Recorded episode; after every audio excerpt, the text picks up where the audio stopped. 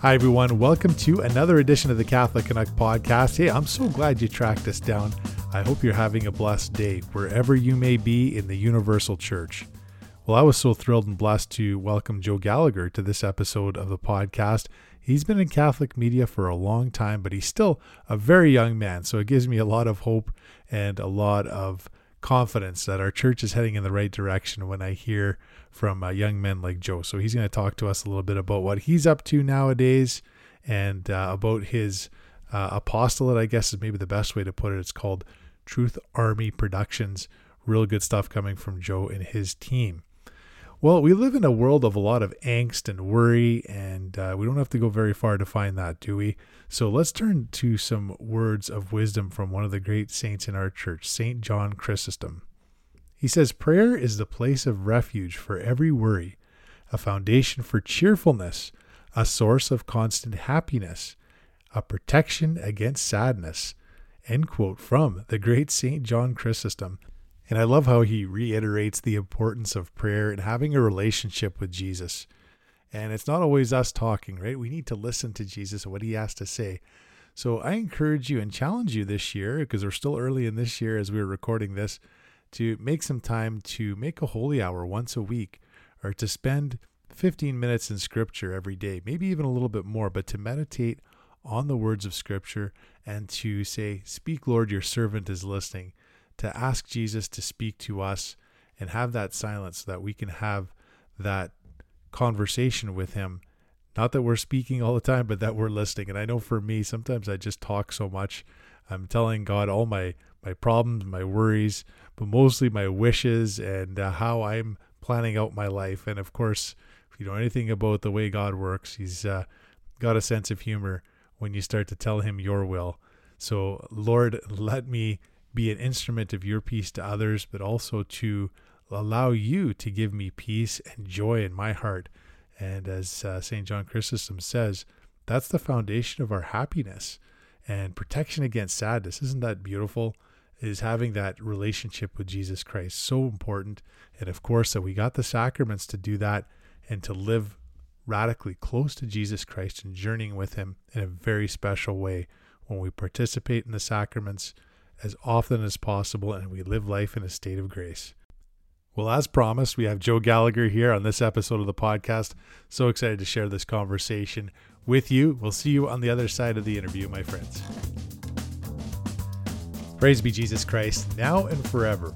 Well, Joe Gallagher is a name that you're familiar with after spending several years in the Catholic media space. He's a media consultant, he's a business owner, a commentator, and most importantly, he is our brother in Christ.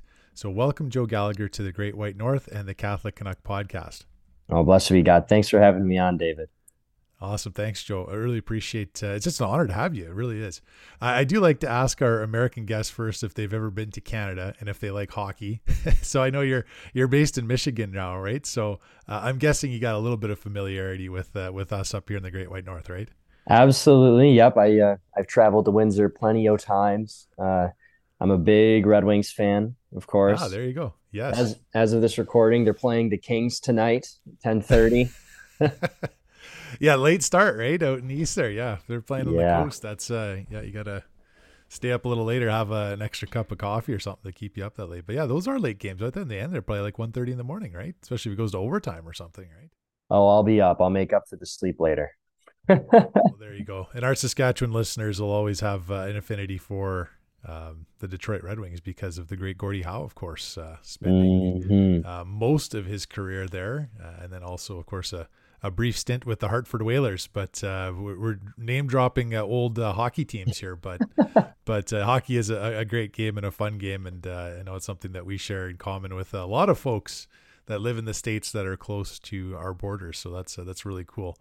You know, Joe. One thing I did didn't mention in that brief introduction to you, but the one thing is you're you're a very young man. Um, not now not young enough that, that, I'd be your dad, so I don't want people to think I'm super old or anything like that. But but you've already sure. done you've done a lot in the church already, right? You're in your mid twenties.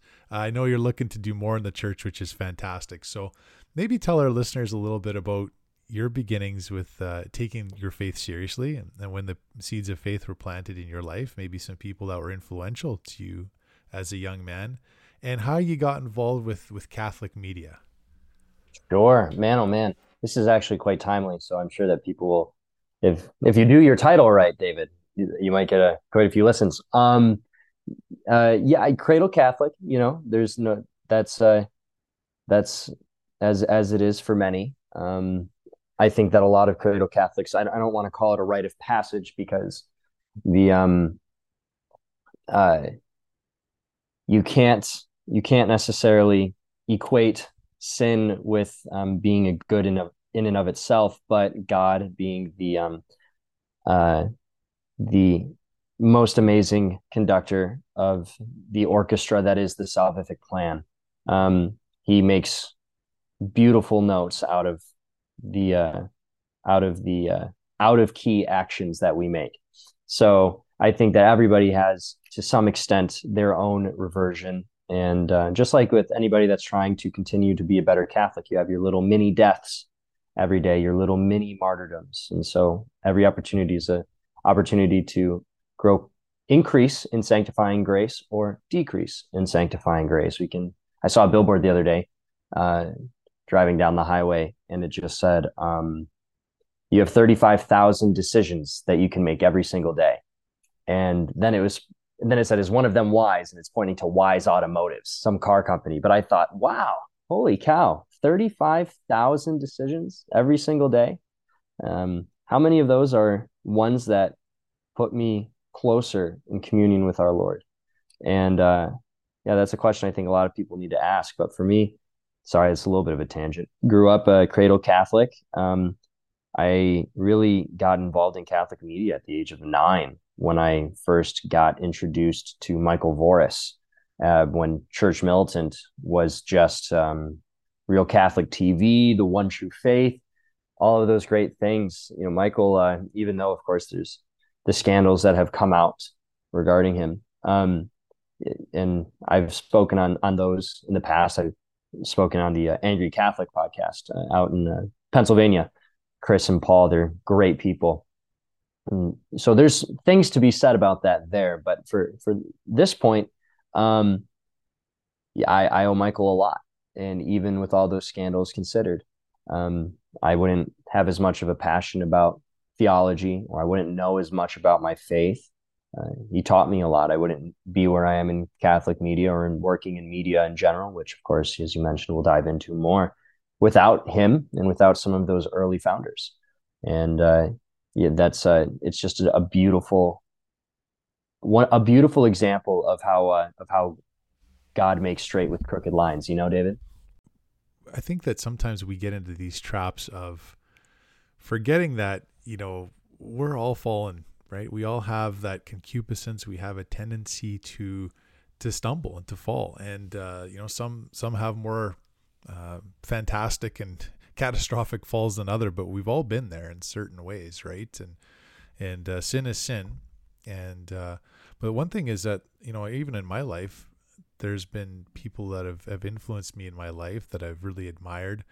That right now they're not walking with the Lord, um, but that doesn't mean that their that their example at the time, uh, you know, it nullifies that, right? And it sounds like that's the same thing for you too, Joe. Right? There's uh, and we can maybe, and I always say that you know, grace really connects Catholics in a very profound way. So maybe there was a reason that you had that interaction with Michael Voris and and other folks at Church Militant. Maybe there's a, a reason I had my interactions with the people in my life. And maybe now that they've they're struggling with their faith or maybe they've fallen away entirely, that's a cue for you to say, Hey, God's grace is alive in my life.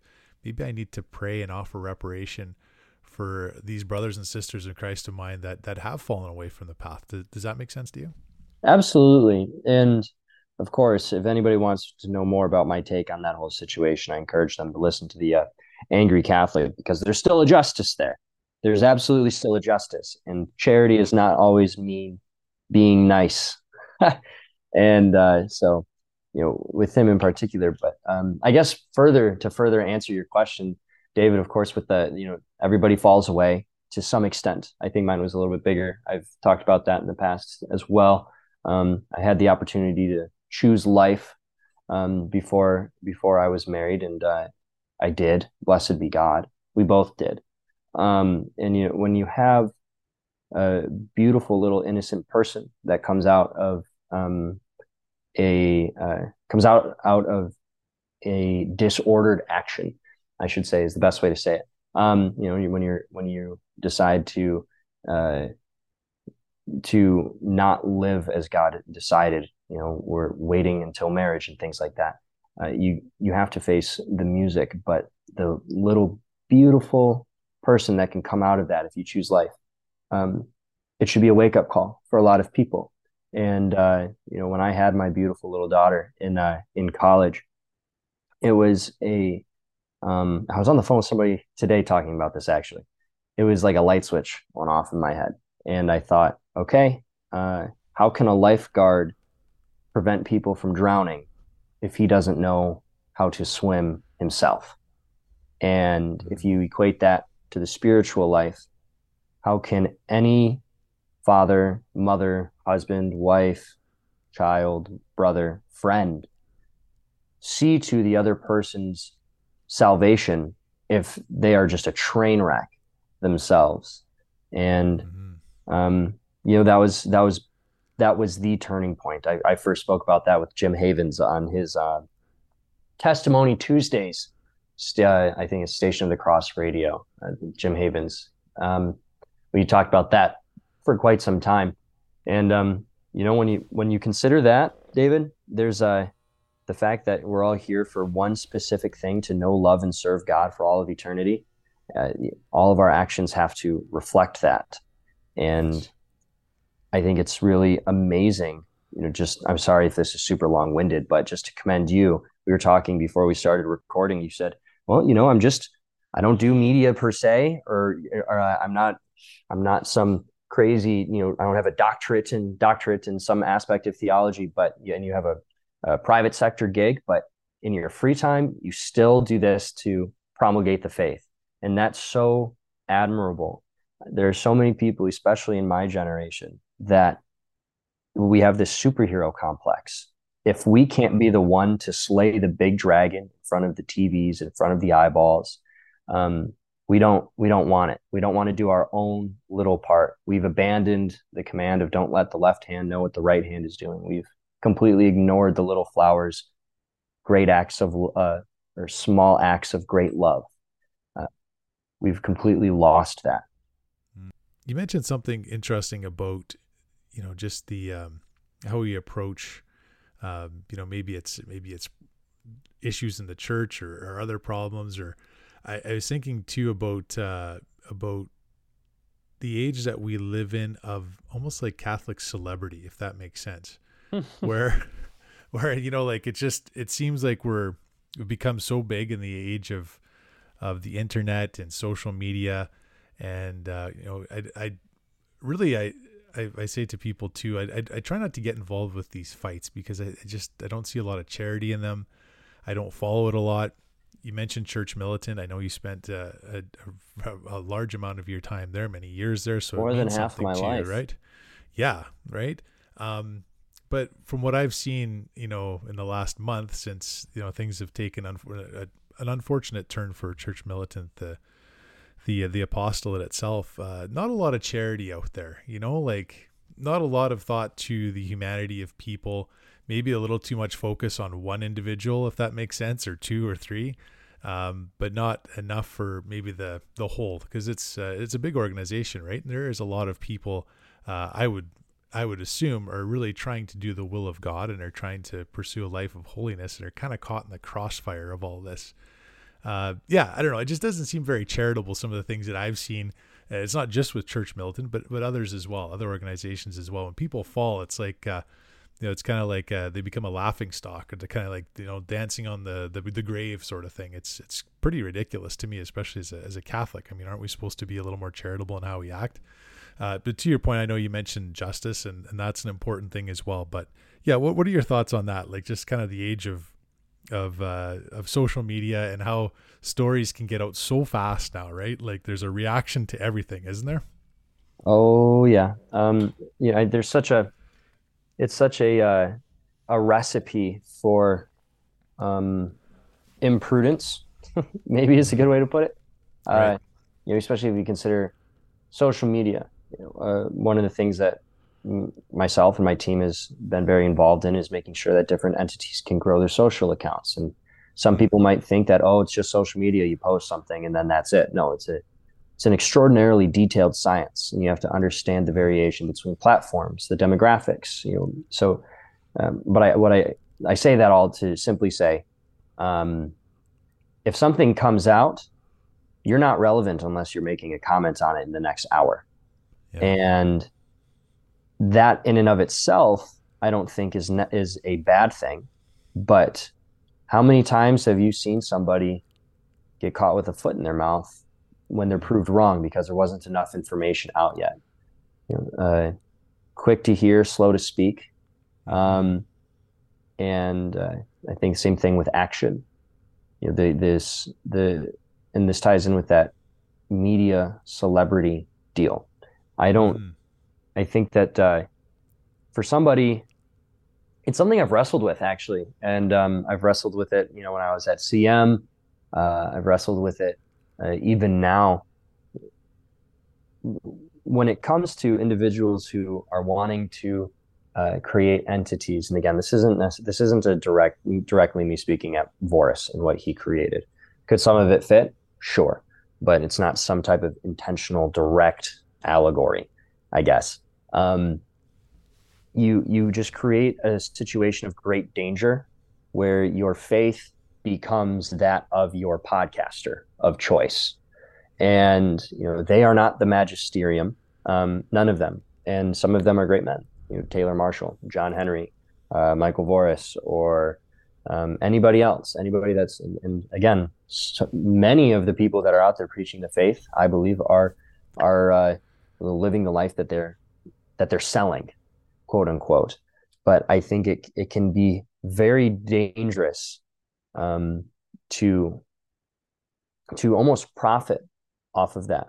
Now, that's probably weird coming from me because I work in media. I literally do media and I try and help people, you know, promulgate the faith.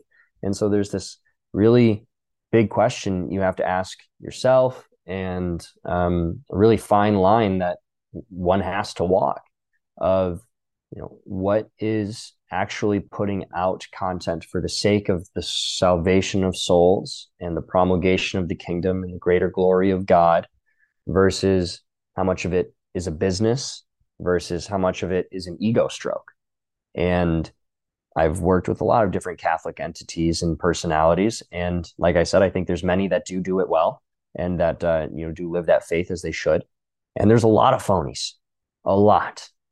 And, um, you just uh, you kind of have to pick and choose. But I think the biggest caution is if somebody wants to listen to a podcaster or um, you know uh, uh, watch Catholic content, especially when it's not from a man of the cloth, totally do it. Not a bad thing. Absolutely not. I work in it. I'm on. A, I'm on a. I'm on the podcast of a Catholic layman right now. Um, my thing is be cautious that their opinions don't become your doctrine.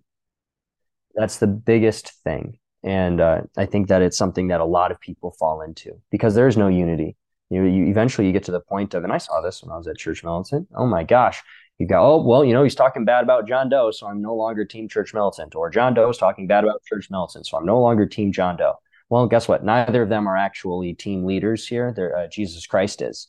Uh, holy catholic church is. And um, you know the, the alliances and the allegiances that can happen is um, it's troublesome to say the least. But you know, Satan attacks every single thing that people try to put uh, to put in service of God's greater glory. You mentioned you're a hockey fan, and uh, this this ties in a little bit to something I was thinking of here in the last couple weeks. For people that are outside of Canada, um, it's hard to put into words how big of a deal hockey is in Canada. Like it's it's it's a big deal, and, and it could certainly be an idol for people as well.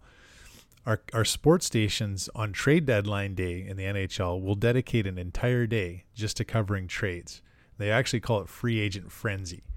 And all they oh, do, or, or, sorry, trade deadline frenzy, and then free agent frenzy in July first, when players can go anywhere they want in the in the league, right? Similar to other sports leagues, but they just dedicate that day just to that, and they have all this, you know, the pundits that are saying, okay, you know, breaking news, this guy's signing with this team, and this guy's signing with that team, right? And and uh, what you were saying earlier is that you know just it's the speed. You got to do it so quickly because you don't want the guy from the other network or maybe even your colleague to break the news you know 30 seconds before or after you or before you right? It's it's um, it becomes who breaks the story more than the story itself right? That's what it's starting to become and over the last couple of weeks I, I, that's something i've really noticed with this you know this past uh, letter here from the from the vatican about um, you know these these blessings it's caused so much controversy and, and so much division. You mentioned the word unity, Joe. Uh, there's a lot of broken unity, and I see, you know, different Catholic media outlets and even personalities sparring with each other on this. And it's like, guys, we're on the same team. And the other thing that I think is important for people that maybe are, are so engulfed in maybe maybe they don't even they're not even a part of a Catholic media organization or a personality themselves, but if you're a Catholic that's you know kind of uh, you know at ringside for all these festivities, when you work in a, a, secular environment like I do, you're around a lot of secular people all the time. I think the the reality that a lot of Catholics don't realize, but really need to as soon as possible, is realize that the world really doesn't care. It's the church is becoming irrelevant because of our fighting since we're so much there's so much sparring going on, we're not actually really truly being uh, evangelizing with truth with Jesus Christ, right? And, and and evangelizing and sharing the gospel with others. So when they sit back and see us fighting all the time over issues like this that we shouldn't even be there should be no argument. We know what the Catholic Church's teachings are. It's too bad that, the, this is the direction that's going in because it's just such a distraction, right? But uh, yeah, does that does that kind of make sense to you, Joe? Like, what, where can we go to to be more united so that we can have a united front and we can reach out and preach the gospel to all nations just like our Lord commissioned us to do.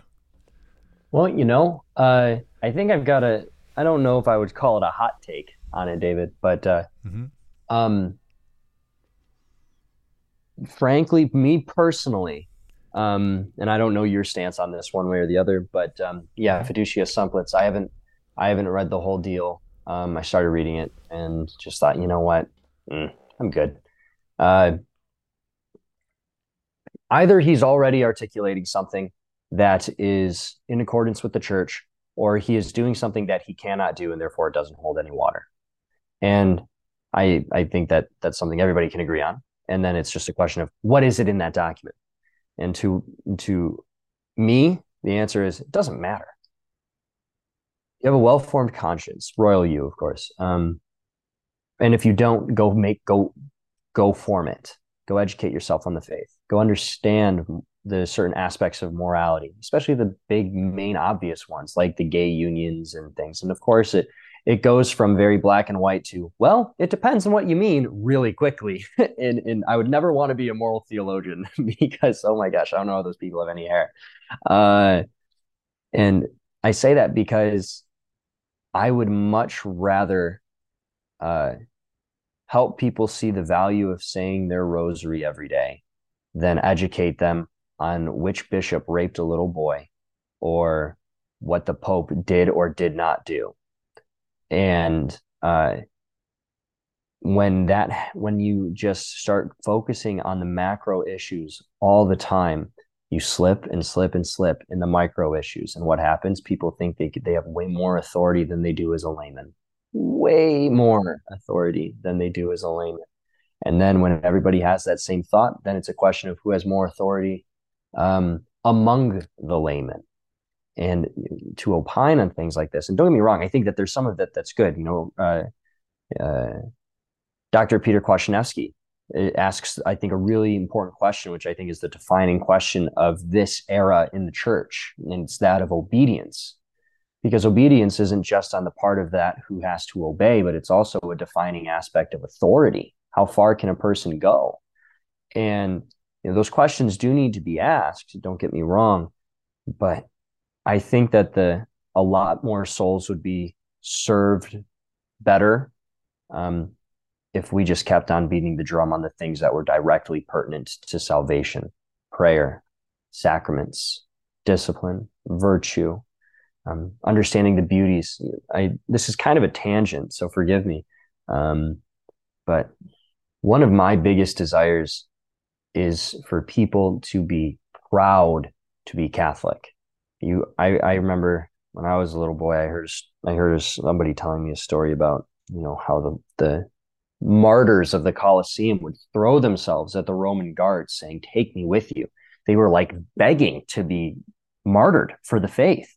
I mean, I mean, uh, in, some, in, in some senses, I'm thinking to myself, like, how is that not almost a type of suicide by proxy, you know? But in uh, all joking aside, those people, you can't be more proud to be a Catholic than that. And how many of the people who commentate uh, or work in Catholic media, us included, um, especially when I have to look at myself, um, let alone the people who listen to the content that's created, um, have that same type of joy and faith in um, in Christ Jesus, and that is just such a small number. So, boy, howdy, if I ever had the option of okay, do we want to do our three thousandth episode on the Rosary, or do you think we can do an annual episode on what the Pope is doing and how it's kind of causing scandal? I'm going to be honest. I think I would choose the 3000th episode of the Rosary. Mm-hmm. Whether Pope Francis is being a lunatic or, uh, um, or not, that doesn't matter. Unless it's something where it's an attempt to define dogma and make it binding on the faithful. Outside of something very grave right. and grandiose like that, just focus on oneself and then all of these other issues start to go away. And and they will know you by your fruits right? And, and mm-hmm. what uh, what virtue you produce in, in your own individual life right? In your family life. Catholics kind of we're kind of becoming a little too much like the world. I think if we want to take an honest look at ourselves that's that's all of us. That's me. Uh, that's a lot of us. We're we're too pleased or too too preoccupied with with what the world is doing, you know, the celebrity culture, what's happening in the now. And I think it started really, you know, with um, it was someone who was a, a profound influence in my life, uh, in my life of faith, and why I'm Catholic today was a, was a huge influence in a, in a very positive way, and that's Pope John Paul II. Mm. You know, I I don't even know what kind of frenzy it would be if he was the Pope today, given the globetrotting that he was doing as a Pope in the '80s before the advent of you know social media, but. Uh, yeah, I mean, how many Catholic families had the the coffee table book of Pope John Paul II in Canada or the United States or anywhere in the world, right? Everybody had them. It seemed right. It was that was sort of the uh, that was what the age was like. It was, um, you know, the uh, Pope John Paul II was was a pretty big deal. Um, but does that maybe you know, and you look at you know what it's like today, and and and Pope Francis and even Pope Benedict a little bit too uh, you know, you think of a couple hundred years ago, most Catholics probably didn't even know really who the Pope was. They certainly probably didn't know what he looked like unless they saw a picture of him at their parish or something. They might have known his name, but they didn't really know much about him. Mm-hmm. I think it was safe to say that they would say that the Pope is there to just continue with the faith that's been given to us from Jesus Christ and the apostles, and and uh, and just basically uh, reaffirming us in our faith in the Catechism and in Scripture and uh, the person himself wasn't a big deal. the The office was a big deal, Joe, right? And it, and it is for us. The office of the Pope is is something that's uh, that's a huge part of our faith, a beautiful part of our faith. But we also have to remember that the the person, the Pope or the bishop, your local bishop or the cardinals, uh, these are fallen uh, people too. These are fallen men. They're trying their very best to respond to the grace that God's given them with a very large task. So you know, I, I, I don't know how we can prevent that, but does that, you know, I was just thinking of this, uh, you know, these crazy world tours that people are on, like certain singers, like like Taylor Swift, for example, right?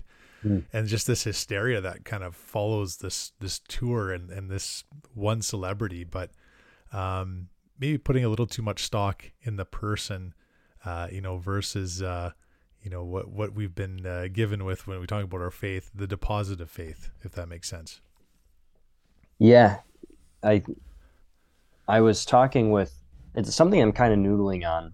Uh, the uh, my gosh, I always confuse the two. This is going to drive me up a wall. Oh my gosh. Um, I wanted to say Alphonsus Liguori, but I believe it is um, Saint Louis de Louis Marie de Montfort. Um, and he gives a prophecy about you know some of the great saints of the future. And I encourage anybody to give that prophecy a read.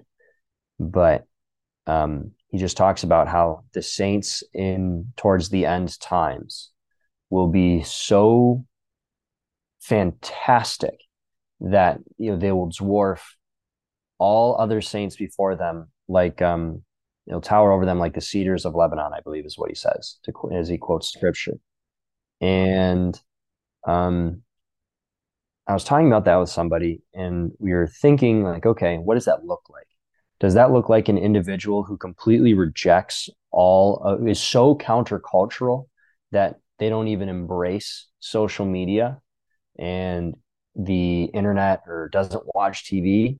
Or is it as somebody that exercises so much virtue and discipline? Both of them are an exercise of virtue.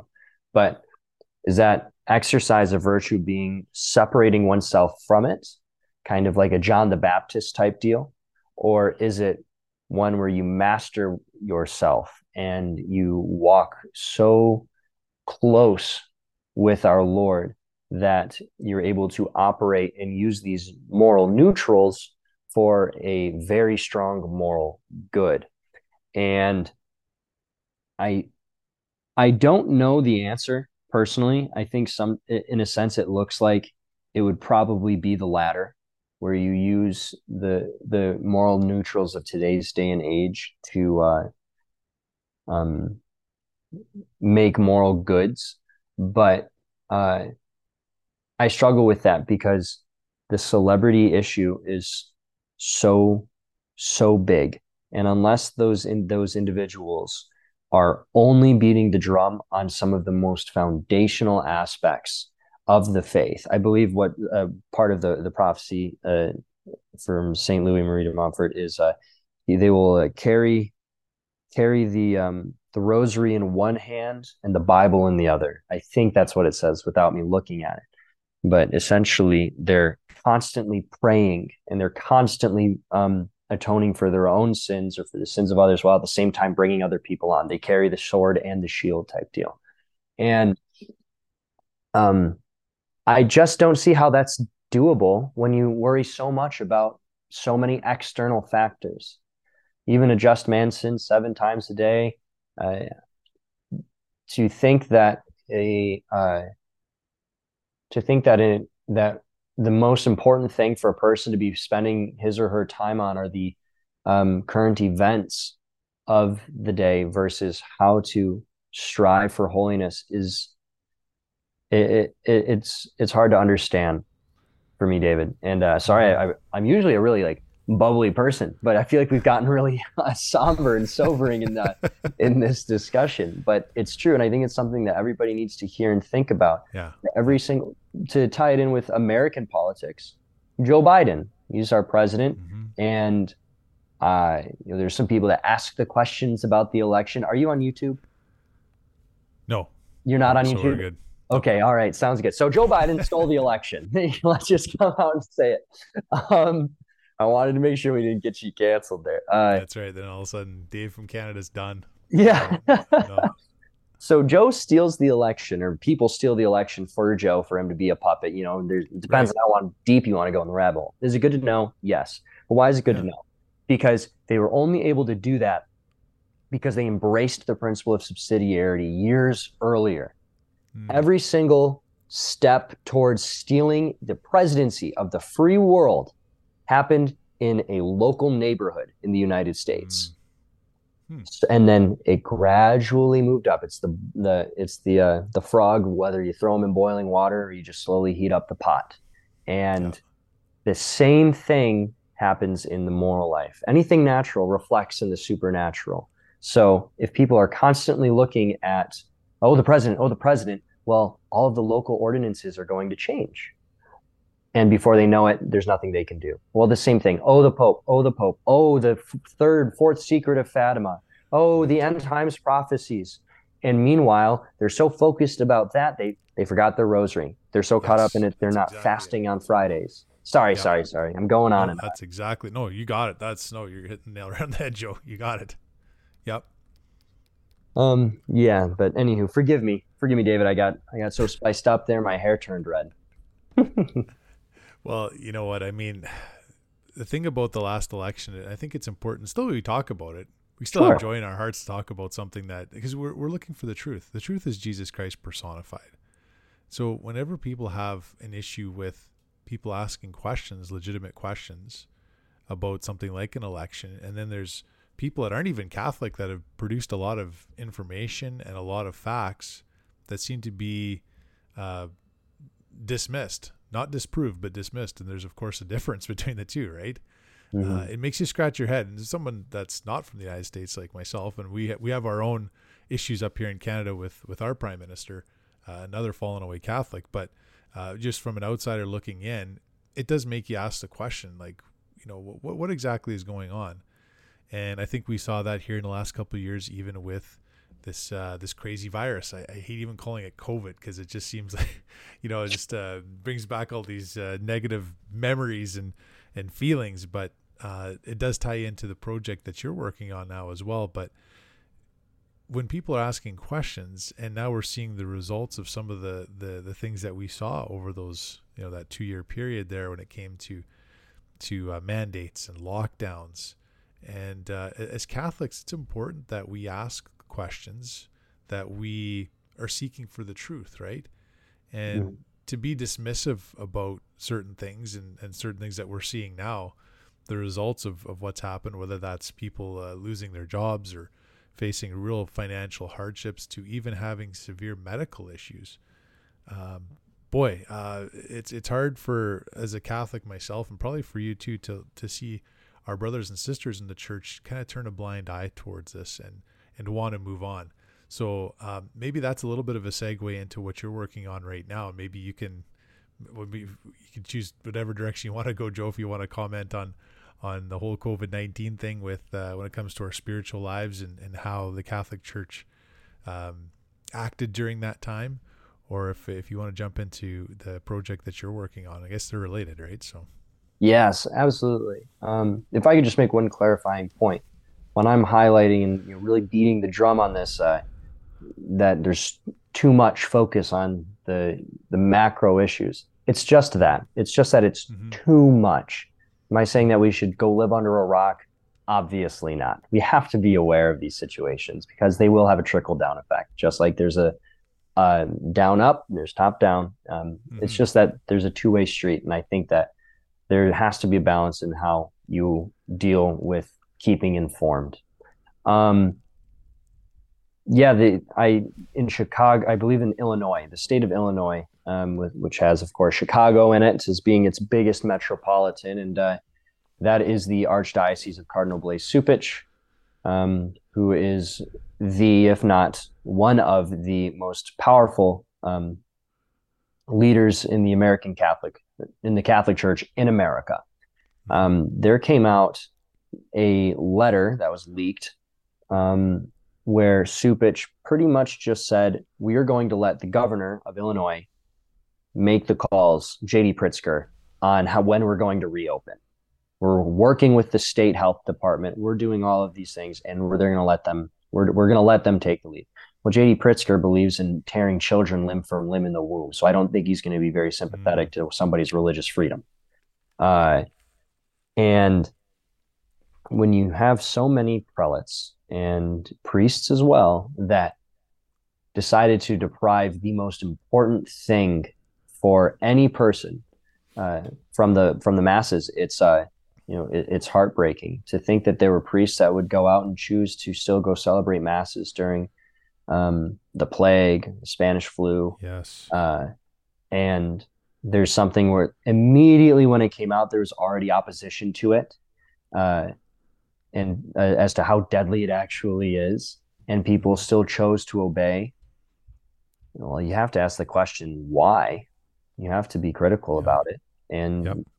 more often than not, you follow the dollars. You either follow the dollars mm. or you follow the way that people don't get uh, can get out of work. With my time at Church Militant, I heard horror story after horror story about how bishops just don't want to engage with the faithful in their diocese, mm-hmm. which is horrifying. It's like being a teacher and hating children.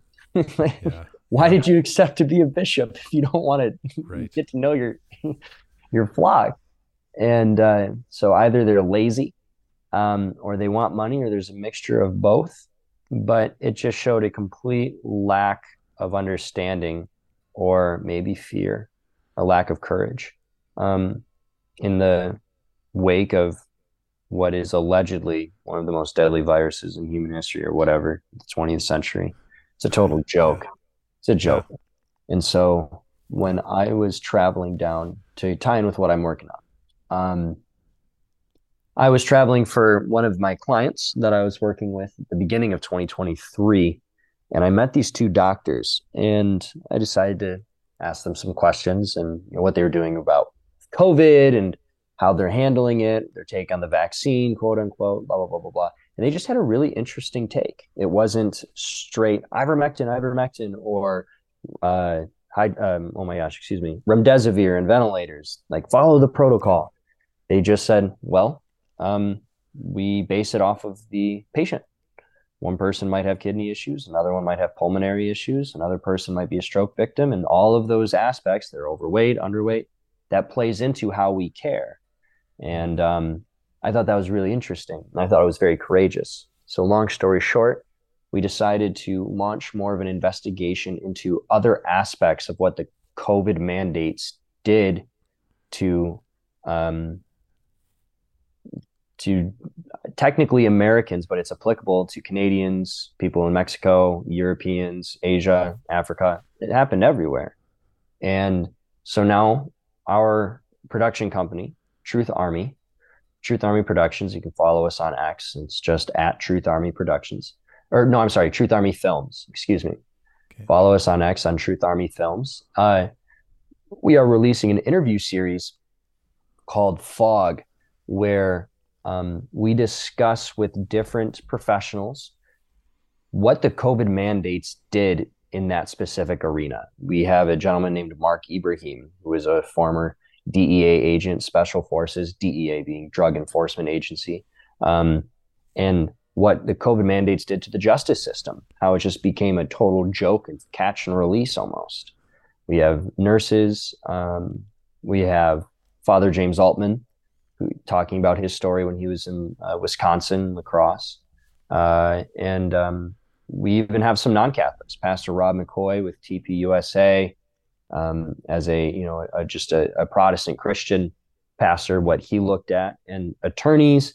It's just and survivors, people that were forced into uh, um, solitude because of oh COVID, you're going to catch it, all that crap, and they can't. They almost died so Dan and Ann Manassero, they are the second interview that's coming out. So about the end of this month. Um, Dan and Ann are farmers out in Southern California, west side of the United States. Uh, and Dan, strong guy, he's a farmer. He works with his hands all the time. He and his wife both contracted COVID to varying extents, and uh, there's a whole story as to the buildup. But long story short, Ann isn't allowed to see Dan who's in the hospital. Luckily, he has his phone and he's texting and saying, I, I think they're trying to kill me. And the only way Dan was able to get out of that hospital was because his private care physician, uh, family doctor, used to work at that hospital, but then started his own family practice, his own private practice. The, so that doctor came into the hospital, unhooked Dan from all of the all of the um, you know IV oxygen things and put him in a wheelchair and started carting him out. And a nurse put her foot uh, of the hospital put her foot on Dan's wheelchair and said, "Where do you think you're going?" To which Dan's doctor said, "If I keep him here, you're going to kill my patient." And the nurse said, "You uh, you're not going anywhere." And she sh- shut down the elevator, locked the elevators, and he could they could not leave the only way they were able to get out was because that doctor having had worked at that hospital knew one of the um, uh, maintenance guys and he let them out of the service elevator and dan got immediately, I think it was after the next like two weeks, he, he saw great improvement. I mean, when people think about the COVID situation, it isn't just the vaccine, quote unquote, that's an issue. Mm-hmm. There's so many other layers to that, what it's done to our yes. food justice system. And the fact that this is the second time in human history that when a disease has broken out, that there was one uniform protocol for every single person who contracted it, totally disregarding any other aspects of an individual's health. The other time was with AZT and AIDS in the uh, 20th century, the late 1980s. And who is the doctor behind that? Anthony Fauci. Hmm. So there's just a lot of layers that we peel back with a whole bunch of different guests. I'm really excited for the series. Sounds like Escape from Alcatraz there with that doctor. I, I mean, yeah. and but you know, that's one of, a very few. Uh, you know, uh, a, fraction of a percentage of uh, doctors that were able to to do that. It seemed like the the entire medical uh, industry kind of all went one way, right? And and the uh, the voices of dissension, even though there was uh, some very well, you know, based on credentials, very learned, very smart people that uh, had some interesting points and interesting data to back up why they weren't following uh, certain mandates or lockdowns or, or alternative care for patients. Uh, a lot of that was just simply ignored, uh, and of course, the media. Uh, if anybody's still still wondering if the media is our friends, uh, boy, just look at the last couple of years of what's happened there. I mean, it's it's, it's a it's a one way street, isn't it? There's not a whole lot of um, everything's just so biased right now, right? It's it's hard to even listen to. I haven't honestly I haven't watched or listened to what we would call mainstream or I call legacy media in Canada for probably about 12 years now. And uh, I'm glad I don't because when I do chat with people that do, it's hard to have a conversation with them. There's really no other, you know what I mean? There's no other real opposing views that are ever presented to them or or at least challenging views, challenging the narrative. And we're seeing that more and more with you know even with younger people right? Thinking for yourself uh, analyzing data getting to the truth as opposed to uh, following you know following the, the the the wisdom of the day the wisdom of the world right? And uh, boy that's so important for catholics to uh, to not fall into that snare isn't it mm-hmm. it really is important and i think it ties in with that well-formed conscience you, people have to educate themselves and you have to be willing to accept when we're wrong. Holy cow.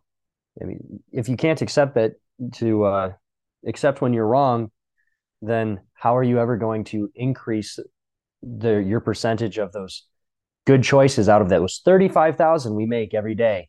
How can you ever make it 35 uh, 100%? Every single one is uh is holy because I'm imagine that anybody listening, myself included, of course, is not there. So if we can't recognize that we're wrong by choosing to learn and educate ourselves more, well, I don't know what to tell you.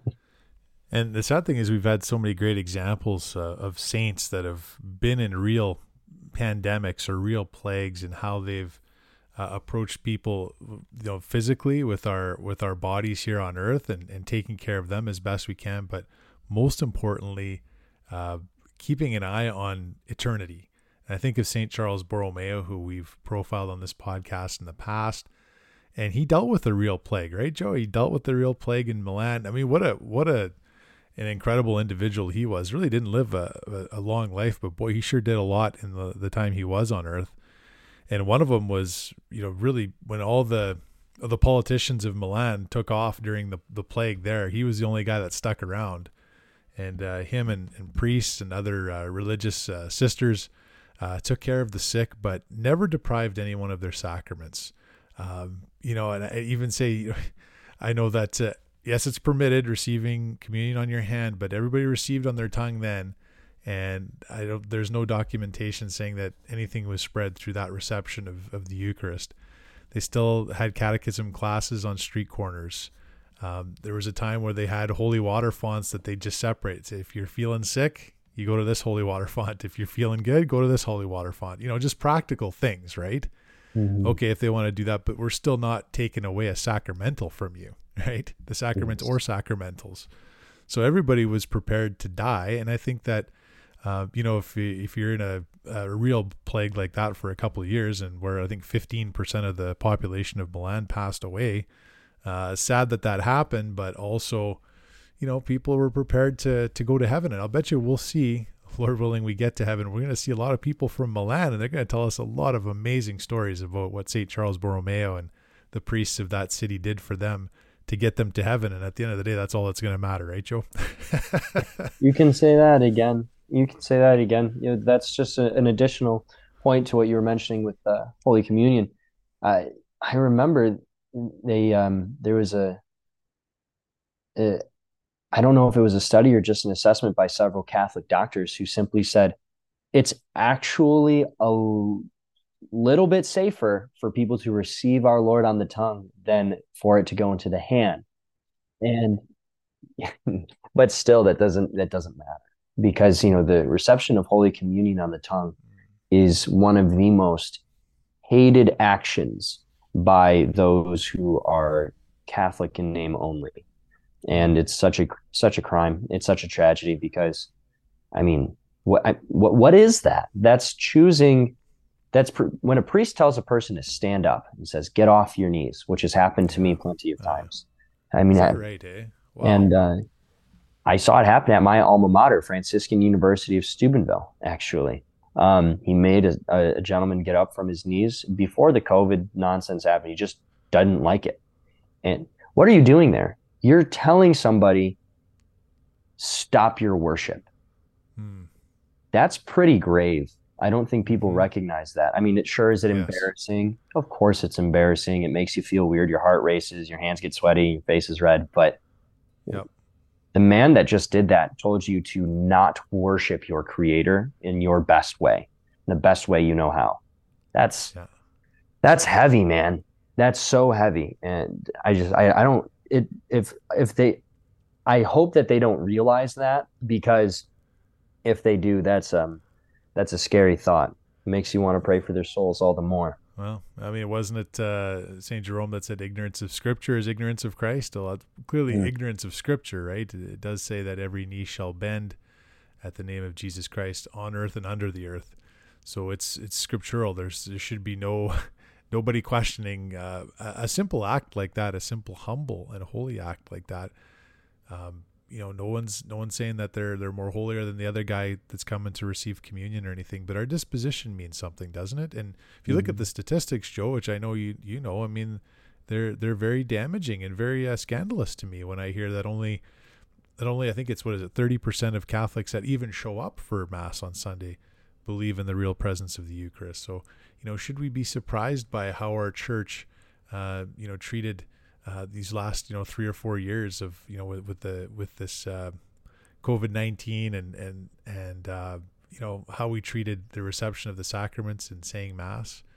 Um, you know if, if, that's the way the laity is right now, no doubt that there's there's uh, there's clergy that have the same feelings and unfortunately do not believe in the real presence of the Eucharist the way that they should. Is that fair to say?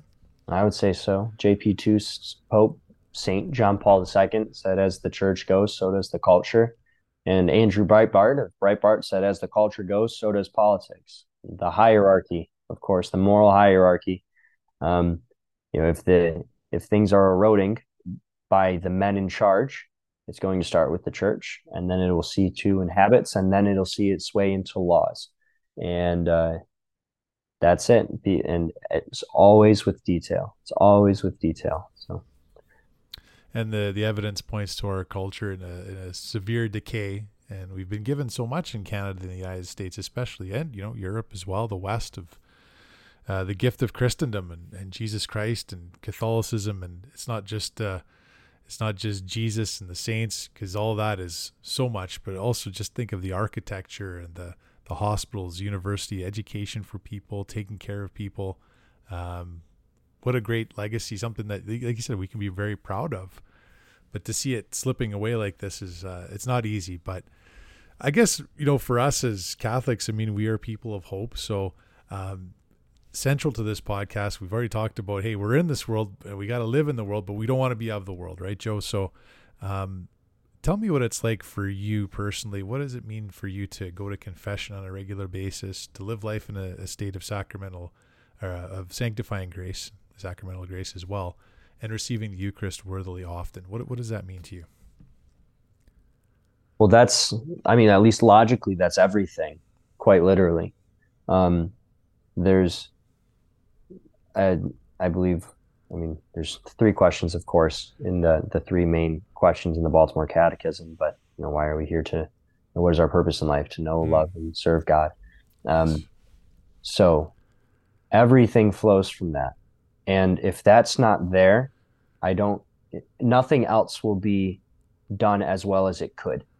If a man who is in a state of grace, frequenting the sacraments, constantly uh, uh, trying to maintain prayer, of course, proper to his vocation, and whether he be a single young man or he's a husband of, uh, you know, but he's an empty nester, you know, a husband and father is an empty nester versus a 30 year old who's in the heat of it all with four kids already, one and one on the way and three more to come.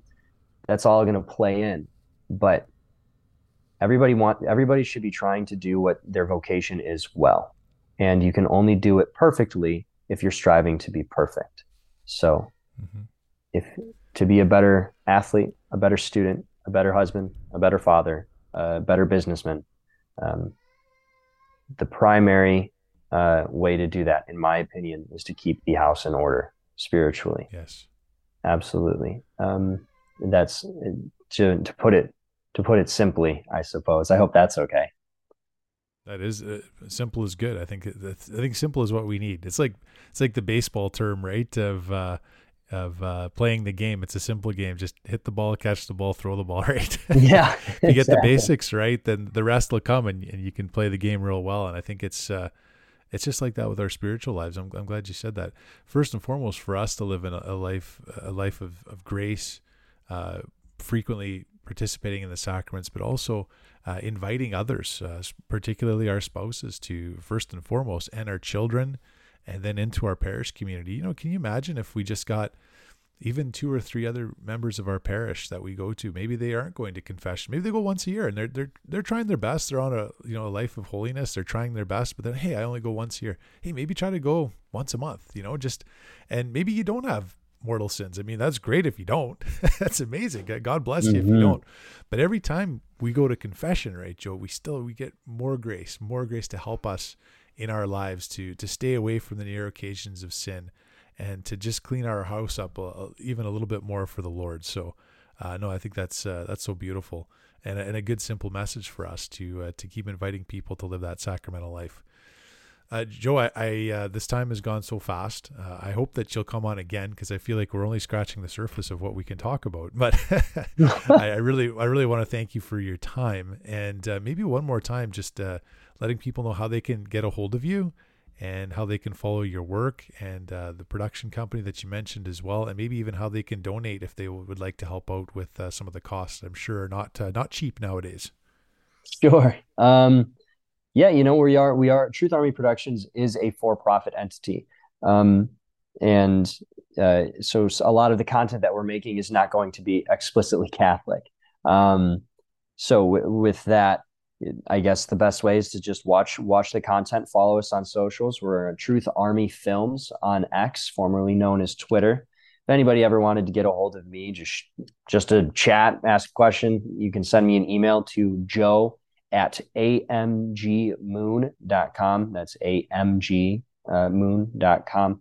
And that is our, uh, that is our consulting uh, company, AMG Moon, where we just help different nonprofits and commentators make the best product that they can. So, uh, other than that, all I ask is for folks to keep me in their prayers more than anything else. For sure. No, that's great, Joe. Thank you very much. Uh, like I said, hopefully, you can we can stay in touch. And if you ever come up to Alberta, maybe try to come when hockey season's on. We'll watch the Red Wings and Oilers play or something. Oh, that sounds good. watch the Connor McDavid show. That's always fun. that sounds regardless awesome. of who you cheer for. Yeah, that's great, Joe. Thank, thanks so much. God bless you, my friend. God bless you, David. Thanks.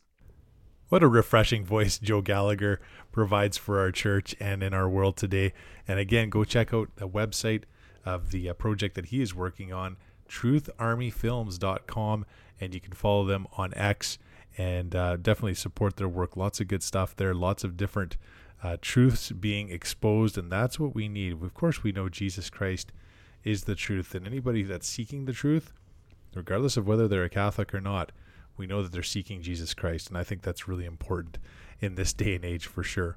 You know, I was thinking about devotion to our guardian angels and an important prayer I think we should be praying. This is something that we've taught our kids. I remember my mom and dad teaching me this prayer as well. Remembering our guardian angel is given to us as a gift by God. We all have one, and they watch and they see us, everything that we do. So that should also give us a little bit of pause as well. Whenever we're doing something throughout the day, whether we're giving praise to God, whether we're in a time of temptation or a near occasion of sin, that's when we can invoke our guardian angel. I think there was um, something, I think this might have been what Jesse Romero actually said. He said that through his work with uh, with spiritual warfare and with exorcisms and things like that with priests that perform exorcisms, he says that angels go where they are invited, demons go where they are not resisted. So think about that for a second. Let's invoke our guardian angel to be with us in a special way. So this is a prayer that uh, you can pray anytime throughout the day. Do it in the morning, do it right before you go to bed, and throughout the day. These little arrow prayers that I think are very efficacious for our soul It goes Angel of God, my guardian dear, to whom God's love and trust me here, ever this day be at my side, to light and guard, to rule and guide. Amen. Well, thanks for listening to the Catholic Canuck podcast. I hope you enjoyed that conversation with Joe Gallagher. And listen to us wherever you find your fine podcast, whether that's Apple or Spotify. Follow us on X and on Facebook. And send me an email or drop me a line through Messenger anytime. Love hearing from you. Thank you for your support and your prayers. And I always love to hear from you. And uh, get to chat with people, Catholics, non Catholics from all over the world. It's fantastic. This podcast has been so much fun for me and a great gift from God. So praise be Jesus Christ now and forever indeed. And hey, Catholics, we know what we've got to do to live a sacramental life, a life that's close to Jesus Christ at all times. We have got to live in a state of grace, free from mortal sin. So we got to go to confession often, at least three times every year, right? Every Lent, every Advent, and anytime you're in a state of mortal sin, don't even spend a second of your life there. Thanks for listening to the podcast, everyone. God bless, and chat with you very soon.